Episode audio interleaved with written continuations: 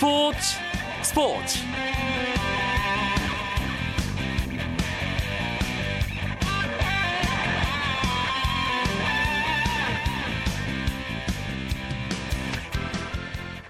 안녕하십니까. 목요일 밤 스포츠 스포츠 아나운서 이광용입니다. 프로야구 한국 시리즈 6차전이 오늘 대구에서 펼쳐졌습니다 시리즈 우승에 1승만을 남겨두고 있는 두산 베어스와 홈에서 시리즈를 원점으로 만들려는 삼성이 운명을 건 한판 대결을 펼쳤는데요.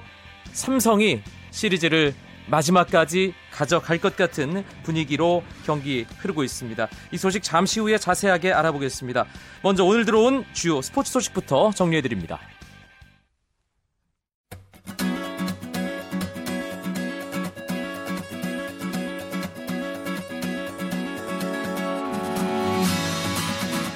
목요일 저녁 프로농구 두 경기가 있었습니다. 서울 SK가 부산 KT를 꺾고 홈 26연승을 달리면서 선두 자리를 굳건히 지켰습니다. SK는 KT와의 홈 경기에서 60대 51로 승리를 거두고 7승 1패가 돼 6승 3패를 기록한 2위 KT와의 승차를 두 경기로 벌리면서 선두를 달렸습니다. 이 경기에서 최부경 선수는 16득점에 6개의 리바운드, 어시스트, 스틸 각각 1개씩을 기록하며 SK의 승리에 큰 힘이 됐고 외국인 선수 코트니 심스가 14득점, 12리바운드, 블록슛 2개로 더블 더블을 작성하며 공수에서 좋은 모습을 보였습니다. 고양 오리온스 대 서울 삼성의 경기에서는 오리온스가 75대 63으로 이겼는데요. 29득점, 7개의 리바운드를 기록한 리온 윌리엄스의 활약에 힘입어 오리온스는 2승째를 거뒀습니다.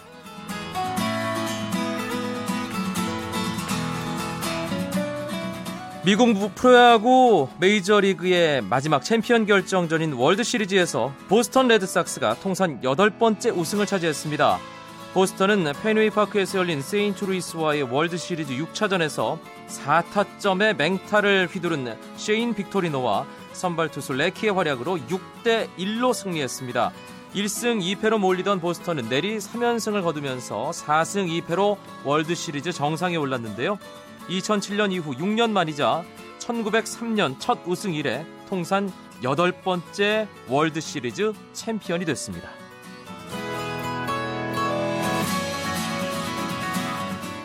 다음 달 15일에 열리는 축구 국가대표팀의 스위스와의 평가전에서 최근 현역 생활을 마감한 이영표 선수의 공식 은퇴식이 열립니다. 대한축구협회는 다음 달 15일 스위스와의 평가전에서 이영표의 은퇴식인 아듀 넘버 12를 개최한다고 발표했습니다. 대한축구협회는 이영표 선수가 지난 2011년 1월 아시안컵에서 국가대표 은퇴를 선언한 당시에는 밴쿠버로 이적하는 등 일정이 맞지 않아 은퇴식을 치르지 못해 스위스와의 평가전에서 은퇴식을 열기로 했다고 덧붙였습니다.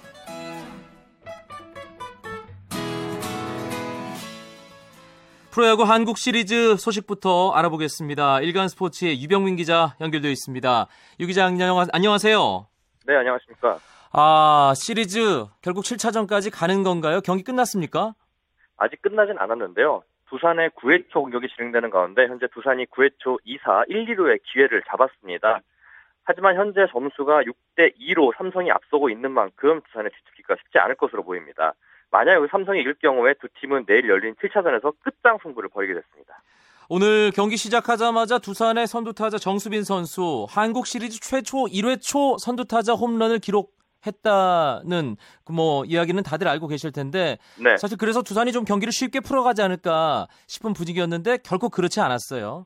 네, 두산은 1회 초 선두타자 정수빈이 삼성 선발 벤데널크를 상대로 선제 솔로 홈런을 때려냈습니다.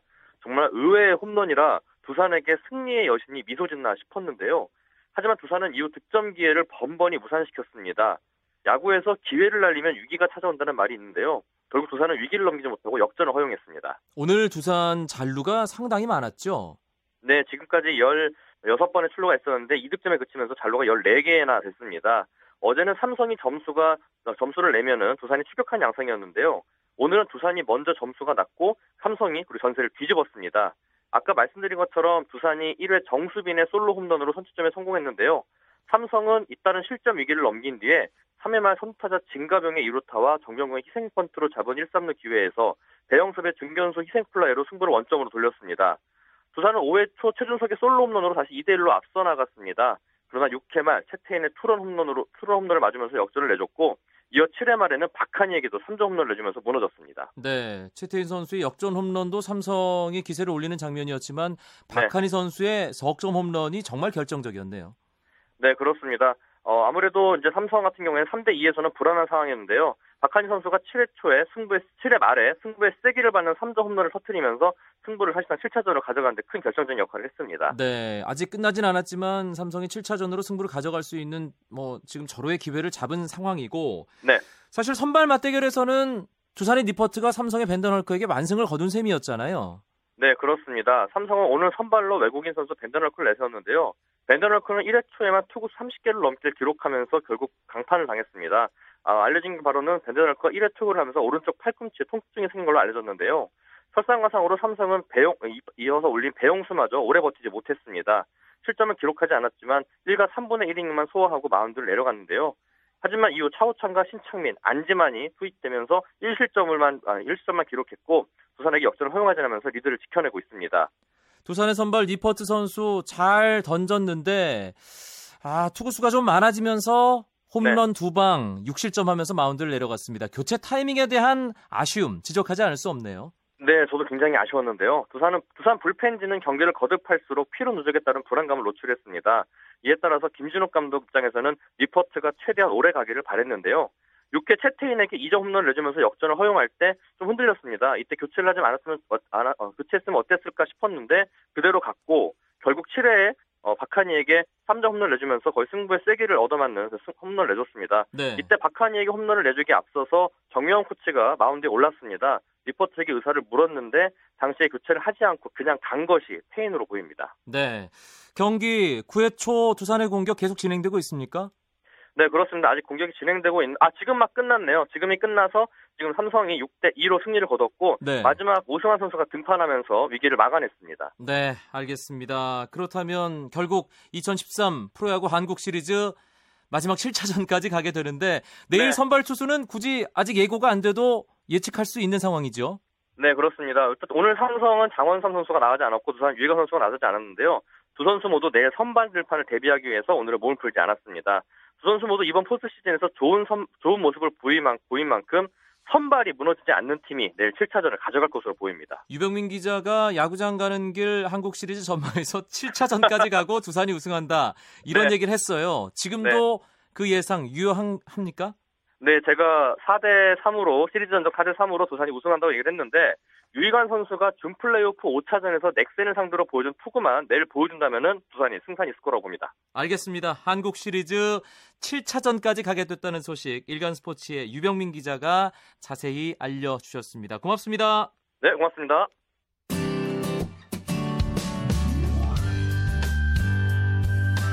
스포츠를 듣는 즐거움. 스포츠 스포츠. 이광용 아나운서와 함께합니다.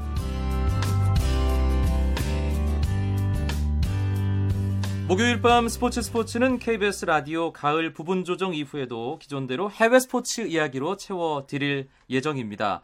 해외 축구, 테니스, NBA 소식 등이 이 시간의 주제가 될 텐데요. 그리고 또 하나가 여기에 추가됩니다. 100일도 채 남지 않은 소치 동계올림픽을 미리 들여다보는 시간을 저희가 준비했습니다. 오늘 그 첫 시간인데요. 이야기 손님, KBS 스포츠 취재부의 정현숙 기자입니다. 어서 오세요. 네, 안녕하세요. 네, 9시 스포츠 뉴스 준비하느라 바빴을 텐데 시간 내줘서 일단 고맙습니다. 네, 네. 저도 오랜만에 라디오를 출연하게 돼 가지고 네. 조금 좀 떨리네요. 간만에 예, 나오니까. 그래도 김연아 선수 대회 있을 때마다 전화 연결해서 생생하게 또 아주 잘 소식 전해 줬던 그런 기억을 청취자 여러분들이 많이 하고 계실 테니까 예, 이 시간 또 알찬 이야기로 아, 채워드릴 수 있을 거란 생각이 듭니다. 소치 동계올림픽 100일도 안 남았어요. 네, 그러게요. 시간이 너무나 빨리 가서 저도 올림픽 취재를 생각하면 벌써부터 좀 설렘 반, 기대 반, 걱정 반, 뭐 이런 생각이 드는데 네. 내년 2월 7일에 개막해서 23일까지 열전을 펼치게 되는데요.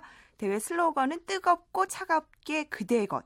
우리말로는 조금 어렵죠? 네. 네. 근데 영어로 하면 더 쉽습니다. Hot, Cool, Yours. 이렇게 아. 되고요. 역대 최대 금액인 53조 원이 지금까지 투입되는 어마어마한 올림픽이 일단은 예상되고 있고요. 눈 부족에 대비해서 창고 곳곳에 눈까지 쌓아둔다고 하니까 그 규모가 짐작이 됩니다. 러시아에서 열리는 동계올림픽인데 왜 눈을 준비하나 이런 생각을 하시는 분들도 계실 거예요. 네, 소치가 네, 그렇죠. 러시아에서 제일 남쪽이죠. 네, 좀 해안가에 있어서 온도가 예. 생각보다는 좀 따뜻하거든요. 그래서 눈이 녹을 것을 대비하고 있다고 합니다. 하계 올림픽과 비교하면 종목 수나 메달 수 확실히 조금 적죠. 네, 지난 런던 올림픽과 한번 비교를 해보면 런던 올림픽은 26개 종목 302개의 금메달이 걸려 있었고 내년 소치 올림픽은 15개 종목에서 98개의 금메달이 걸려 있습니다. 동계는 아무래도 빙판이나 눈 뭐 이런 것들이 있어야 되기 때문에 참가국도 적을 수밖에 없잖아요. 네. 예전에 자메이카 봅슬레이 대표팀 쿨러닝 뭐 그런 걸 생각해 보시면 이해가 될 것 같습니다. 또 뭐 스케이트 선수들이 맨날 하는 말이 수영 선수들이 가장 부럽다고 하거든요. 그 이유가 수영 빤스만 있으면 되는데 자기네들은 팬티, 이런 팬티. 그렇죠. 예. 예. 뭐 예. 방송 용어가 아니긴 하지만 그 예. 선수들이 하는 말을 아, 선수들의 말을 그대로 전한다면 네, 그대로 하면 예. 이제 스케이트는 대신에 날도 갈아야 되고 부츠도 아. 갈아야 되고 하기 때문에 더뭐 좀 접근성이 떨어진다고 봐야 되겠죠. 예, 준비할 게 그만큼 많고 신경 써야 될 부분도 그만큼 많다. 네. 예, 그런 얘기가 되겠네요. 아, 지난 2010년 밴쿠버 동계올림픽 그게 벌써 4년 가까이 전으로 거슬러 올라가는 일이 됐습니다. 네, 당시에 네. 한국 선수단 성적이 워낙 좋았어요. 기대했던 것보다 훨씬 좋은 성적을 거뒀기 때문에 이번 소치 올림픽에 대한 기대도 자연스럽게 높을 수밖에 없습니다. 네. 이번에 소치 동계올림픽에서 우리 선수단 어느 정도 성적 기대하고 또 예상하고 있나요? 사실은 대한체육회가 밝힌 금메달 목표 개수는 의외로 4개입니다. 아. 뭐 최저치로 잡았다고 보는데 저는 그거보다는 더 많이 딸 것 같아요. 일단 김연아 선수가 있고 스피드 스케이팅에서 한 2개, 문제는 쇼트트랙이거든요. 쇼트트랙에서 몇 개를 따느냐에 따라서 금메달 수가 우리가 역대 최고 성적을 낼 수도 있고 아니면 그것보다는 조금 모자랄 수도 있고 거기에 조금 변수가 있다고 봅니다. 네. 동계 종목은 크게 두 줄기로 나뉘잖아요. 네. 빙상 종목, 그러니까 그리고? 얼음 위에서 하는 그리고 설상 종목, 네. 눈 위에서 하는. 그렇죠. 예, 빙상은 뭐 태능도 있고요, 네. 목동도 있고요, 뭐 전주에도 있고요, 네. 아이스링크가 어, 몇 군데 있기 때문에 훈련이 국내에서 가능하지만 설상 훈련은 1년 내내 할 수가 없는 거죠. 우리 대표팀 설상 종목 훈련은 어떻게 하나요? 그렇죠. 사실 이제 국내에서는 눈이 거의 안 내리기 때문에 여름에는 해외로 전지 훈련을 많이 나가게 되고요. 지금 상황에서는 많은 팀들이 이미 벌써부터 전지 훈련을 진행을 하고 있습니다. 본격적인 월드컵이 시작되기 전에 잠깐 국내에 들어왔다가 나가는 팀도 물론 존재를 하고요. 이제 여름 동안은 체력 훈련을 많이 하기 때문에 그래도 국내에서 훈련이 가능하지만 본격적인 겨울이 되면 기술 훈련도 같이 들어가줘야 되거든요. 네. 그렇기 때문에 해외에 많이 나가고 있고 이제는 뭐 이번 달 말부터 이번 달 중순이면은 본격적인 월드컵이 시작돼서 올림픽 티켓을 따야 되기 때문에 그러니까 이제 내일부터 시작되는 11월의 중순 말씀하시는 거죠? 그렇죠. 예. 예. 아 벌써 11월이 됐군요. 예. 예. 그래서 선수들이 월드컵을 준비하느라 해외에 많이 있습니다. 현재는. 아, 그리고 설상 종목 선수들은 국내에서 훈련할 때 뭐 특수 장비 따로 사용하기도 한다면서요? 네, 봅슬레이를 예로 들면 썰매가 있잖아요. 근데 그 썰매를 특별히 운송을 해야 됩니다. 썰매가 가장 중요하기 때문에 어딘가 망가지거나 아니면 뭔가 손상이 있으면 안 되기 때문에 그 운송 비용이 만만치가 않거든요. 네. 그래서 월드컵이 열리는 곳에 그 썰매를 그대로 두고 국내에는 약간 훈련용 썰매를 이용을 한다고 하더라고요. 또 뭐 제대로 된 코스도 없기 때문에 그 장비들을 국내로 들여온다는 것도 사실은 좀뭐 효율성 면에서는 떨어진다고 볼 수 있고요. 최근에는 이제 과학 장비도 동원을 해서 네. 스타트 썰매에 카메라를 달아서 훈련을 하는 오. 그러한 기법까지도 동원을 하고 있습니다. 뭐 세계 수준과의 격차를 줄이기 위해서 다양한 아이디어를 이용하고 있습니다. 예, 우리 동계 종목 선수들, 특히 설상 종목 선수들이 얼마나 어려운 여건 속에서 최선을 다하는지 정현숙 기자 얘기를 통해서 아마 청취 자 여러분들이 간접적으로 느끼실 수 있었을 겁니다. 그리고 스키 점프 같은 경우는 네. 눈 없이 잔디 위에서 이제 착지 훈련 같은 것도 실제로 그렇죠. 하기도 하잖아요. 네네네. 잔디뿐만 아니라 이제 선수들까지 들어주고 그 선수를 내려주고 그 점프하기 직전에 몸 동작들 같은 것들도 많이 연습을 하거든요. 그리고 점프대에서 올라선 다음에 착지하기 전까지의 자세. 네, 그 그런. 자세 훈련들을 기본 예. 기본기를 좀 탄탄히 한 다음에 눈 있는 해외로 나가가지고 기술 훈련을 하는 편이죠. 아, 알겠습니다. 아, 어떤 분과 이렇게 소치 동계올림픽에 대한 이야기를 알차고 재미있게 하나 궁금해하시는 분들 계실 텐데요. KBS 스포츠 취재팀의 김연아 전문 기자, 김연아 선수 전문 기자인 정현숙 기자와 함께 100일도 채 남지 않은 2014 소치 동계올림픽과 관련된 여러 가지 이야기 나누고 있습니다. 아, 어제 피겨와 스케이팅 쇼트트랙 대표팀의 미디어 데이가 있었습니다. 김연아 선수가 이 자리에 참가했어요.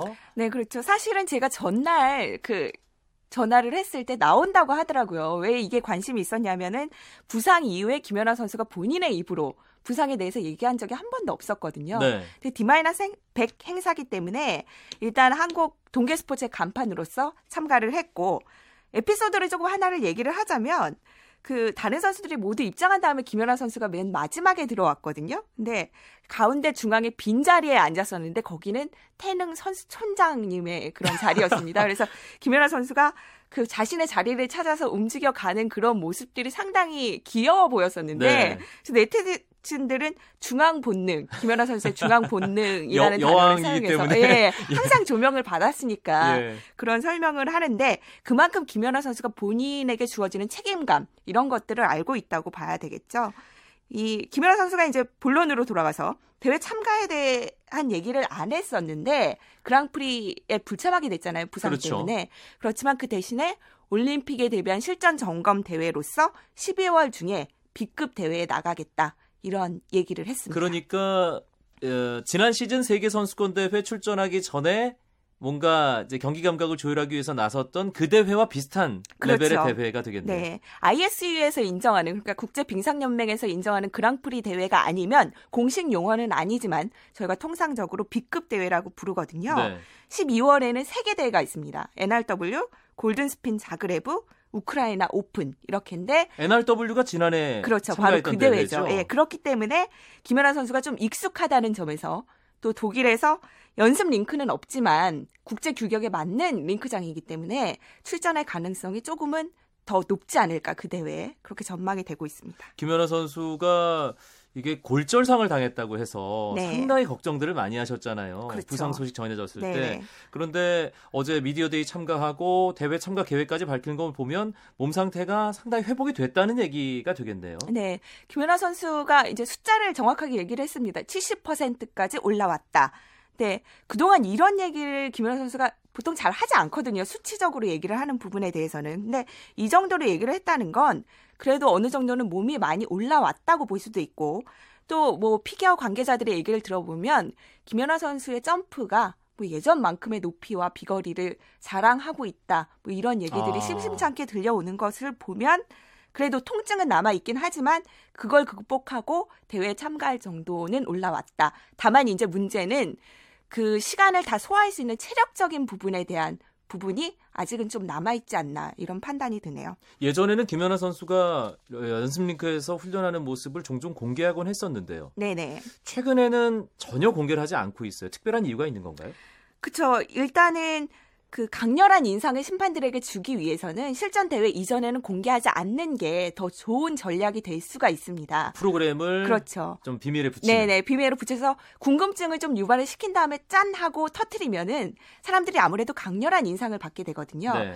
근데 부상을 당한 이후에는 한 가지 이유가 더 추가가 됐는데 국제빙상연맹에서 김연아 선수의 부상 정도에 대해서 상당히 방송과 신문을 꼼꼼하게 모니터를 하고 있다. 이런 얘기들이 들리고 있습니다. 음. 그러니까 일단은 부상이 많이 나아졌는데 그랑프리에 나와야 되는 거 아니냐라는 또 얘기가 들려오면 그랑프리 대회 주최 측으로서는 흥행 그렇죠. 흥행을 위해서 김연아 선수를 예. 좀 압박할 수 있는 그런 상황들이 많기 때문에 조금은 불필요한 오해를 살 필요는 없거든요. 김연아 선수가 일부러 뭐 부상 핑계를 댄 것도 아니고 그렇기 때문에 더더욱 조심하고 있는 상황입니다. 김연아 선수와 내년 소치에서 경쟁할 선수들 밴쿠버 때와 비슷한가요? 어, 상황이 어떻습니까? 뭐 거의 비슷하다고 봐야겠죠. 아무래도 가장 강력한 경쟁자는 알고 계신 아사다마오. 그렇죠. 예. 아사다마오 선수가 되는데 일단 올림픽 이후에 밴쿠버 올림픽 이후에 트리플 악셀이 기본점이 높아진 점.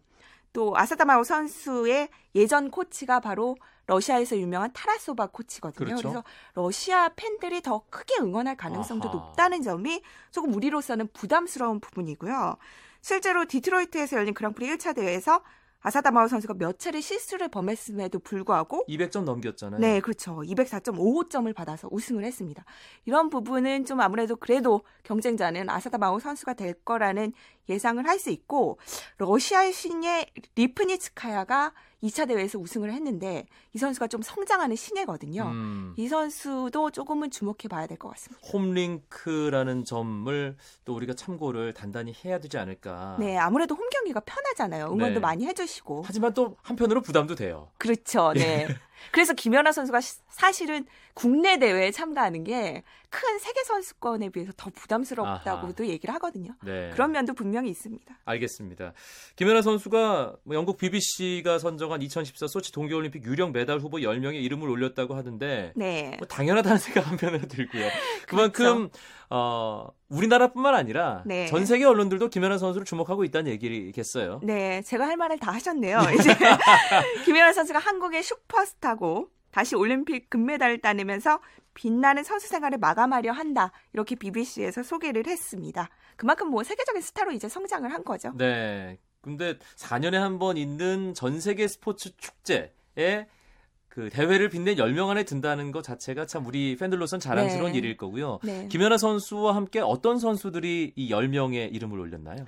뭐 알파인 스키 린지 본 그리고 봅슬레이 케일리 험프리스 등 뭐 10명이 이렇게 선정이 됐는데 이 린지 본 선수 아시나요? 누군지? 타이거 우즈의 애인이잖아요. 그렇죠. 예. 밴쿠버 올림픽 때도 금메달을 땄기 때문에 이 선수에 대한 관심이 많이 높고 또 특이한 점은 쇼트트랙에서 한국 선수들 대신에 우리가 아주 싫어하는 중국의 여자 대표 선수 왕멍이 뽑혔다는 아하. 점 이거는 주목해야 될 것 같습니다. 네, 쇼트트랙 대표팀의 성적이 내년 소치 동계올림픽 대한민국 전체 성적을 좌우할 거다. 정현숙 네, 기자가 그렇죠. 서두에 이런 얘기를 해줬는데 네네. 네. 어, 하필 왕멍 선수가 그 명단에 포함됐다니까 좀 견제심이 생기는군요. 네, 그렇지만 우리 여자 선수들이 충분히 지금 상승세를 타고 있기 때문에 이 왕멍 선수는 조금 하향세거든요. 네. 아직까지 뭐 BBC가 거기까지 파악을 못했을 수도 있고요. 그러길 바라는 마음입니다. 알겠습니다. 매주 목요일에는 이렇게 정현숙 기자와 함께 소치 동계올림픽의 이모저모를 미리 살펴보는 시간을 가질 예정이니까요. 많은 기대해 주시기 바랍니다. KBS 스포츠 취재팀의 정현숙 기자였습니다. 고맙습니다. 감사합니다.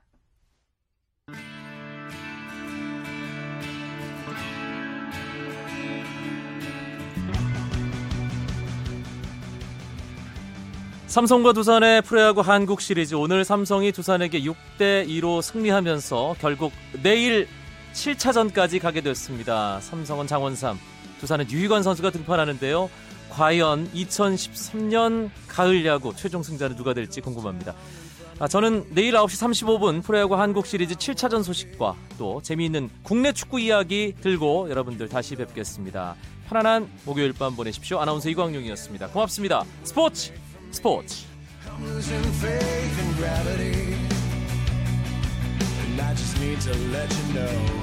And I just need to